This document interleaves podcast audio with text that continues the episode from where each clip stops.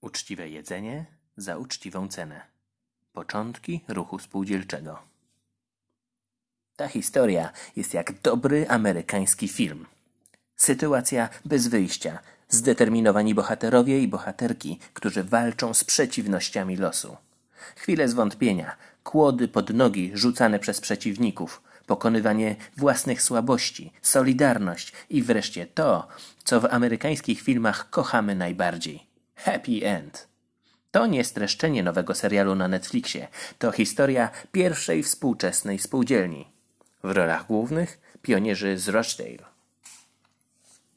Dzisiejsze Rochdale to niczym nie wyróżniające się miasto średniej wielkości w północno-zachodniej Anglii, w dystrykcie Manchester.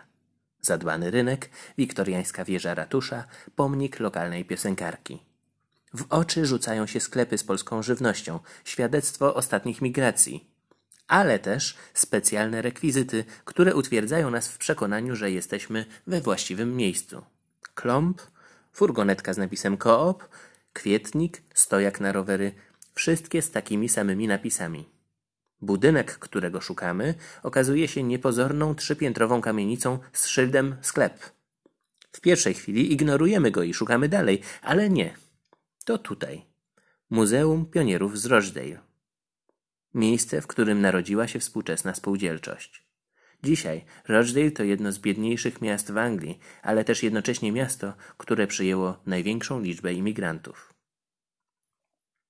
Sklep przy Ropuszej 21 grudnia 1844 roku scenografia była zupełnie inna, chociaż imigrantów również nie brakowało, tym razem wewnętrznych. Trwała mała epoka lodowcowa. Średnie temperatury były niższe o 1 stopień Celsjusza i wielka rewolucja przemysłowa. W niedalekiej Irlandii rozkręcał się wielki głód. Wyspę opuści blisko 2 miliony mieszkańców. Liczba ofiar sięgnie półtora miliona. W Anglii sytuacja była niewiele tylko lepsza. Zarobione pieniądze z trudem pozwalały na przeżycie. W ciągu kilkudziesięciu lat Rochdale zmieniło się z nieco większej wioski, liczącej sobie pięć tysięcy mieszkańców, w kilkudziesięciotysięczne miasto, jedno z centrów przemysłu włókienniczego. Pracy jednak nie starczało dla wszystkich. Rozwój nowych technologii miał również negatywne skutki. Brak pracy oznaczał chłód i głód, ale nawet jej posiadanie nie gwarantowało bezpieczeństwa. Dostępne jedzenie było nie tylko drogie, ale często fałszowane. Mleko rozcieńczane wodą, do mąki dosypywano kredę. I w tych okolicznościach 21 grudnia 1844 roku swój sklep otwiera spółdzielnia pionierów. Uczciwe jedzenie za uczciwą cenę. Zacznijmy od lekko prowokacyjnego pytania. Czy pionierzy z Rochdale otrzymali bezzwrotną dotację inwestycyjną na utworzenie nowych miejsc pracy w przedsiębiorstwie społecznym? Nie. Pieniądze niezbędne na utworzenie działalności, w tym wynajem lokalu, wyposażenie go i zatowarowanie, zebrali samodzielnie. Nie były to wielkie kwoty. Na takie z racji bardzo niskich zarobków nie mogliby sobie pozwolić. Stanisław Tugut podaje, że w nieco ponad rok udało im się zebrać nieco ponad 800 zł, czyli 28 funtów szterlingów. Składki systematycznie co miesiąc płaciło 28 członków spółdzielni. Jedną trzecią zebranej sumy pochłonął roczny czynsz. Trochę pieniędzy poszło na wyposażenie lokalu, zresztą założyciele wyprawili się na zakupy do Manchesteru. Taczką. Manchester nie został wybrany ze względu na szeroki asortyment. Został wybrany dlatego, że lokalni przedsiębiorcy w obawie przed konkurencją odmówili współpracy, konsekwentnie utrudniali też wynajęcie lokalu. Z uwagi na ograniczony budżet, początkowo w sklepie dostępne były tylko cztery towary: mąka, cukier, owsianka i masło. Z czasem do oferty dołączyły świece, ponieważ pobliska gazownia nie zdecydowała się na podłączenie gazu. Powód? Obawa, że spółdzielcy nie będą w stanie opłacić rachunków za prąd. Pierwszego dnia placówka była czynna przez dwie godziny.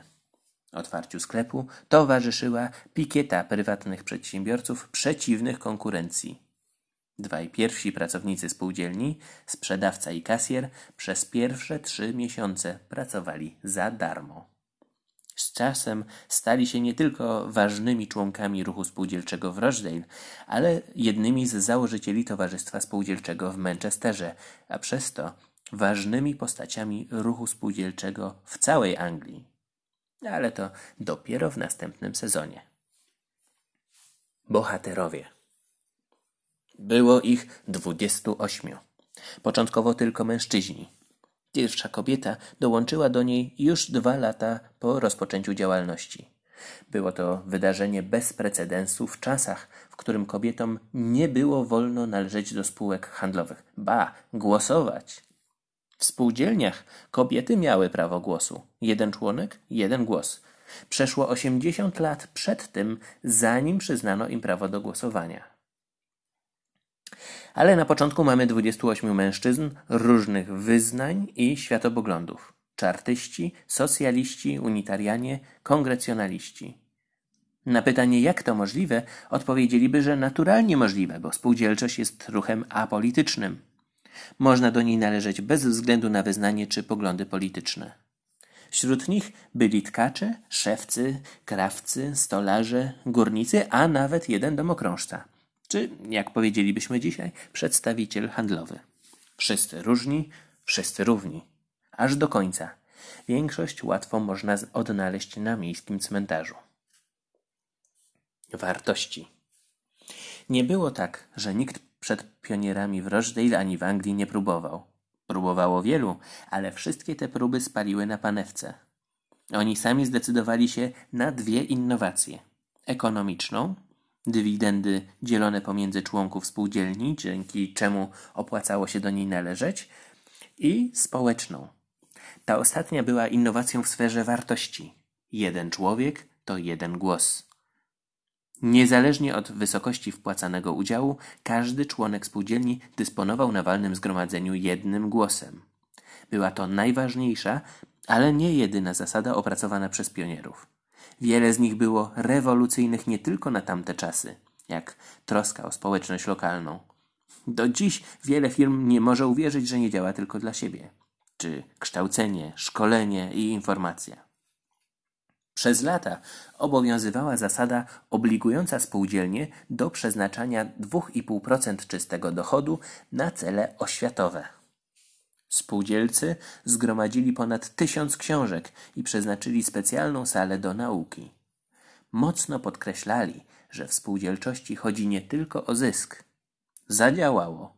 Najpierw członków przybywało powoli 28, 40, 74.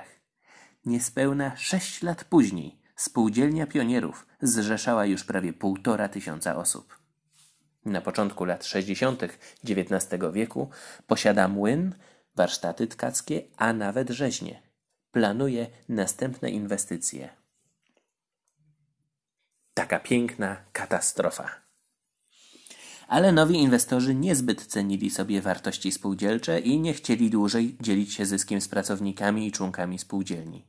Lobbowali za tym rozwiązaniem na tyle skutecznie, że w 1862 roku spółdzielnia zrezygnowała z dzielenia się zyskiem.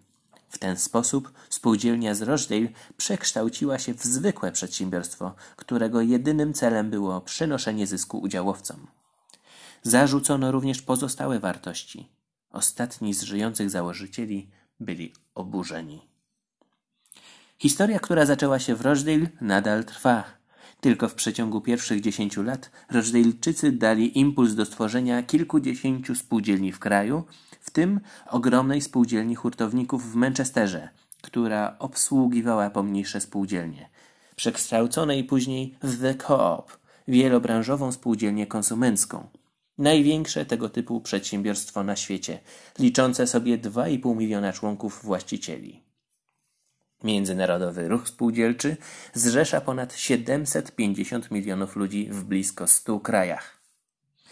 Ale to już temat na zupełnie inny serial. Tekst pochodzi z magazynu SOC. Autorka Anna Dranikowska. Czytał Tadeusz Mirski. Stowarzyszenie na Rzecz Spółdzielni Socjalnych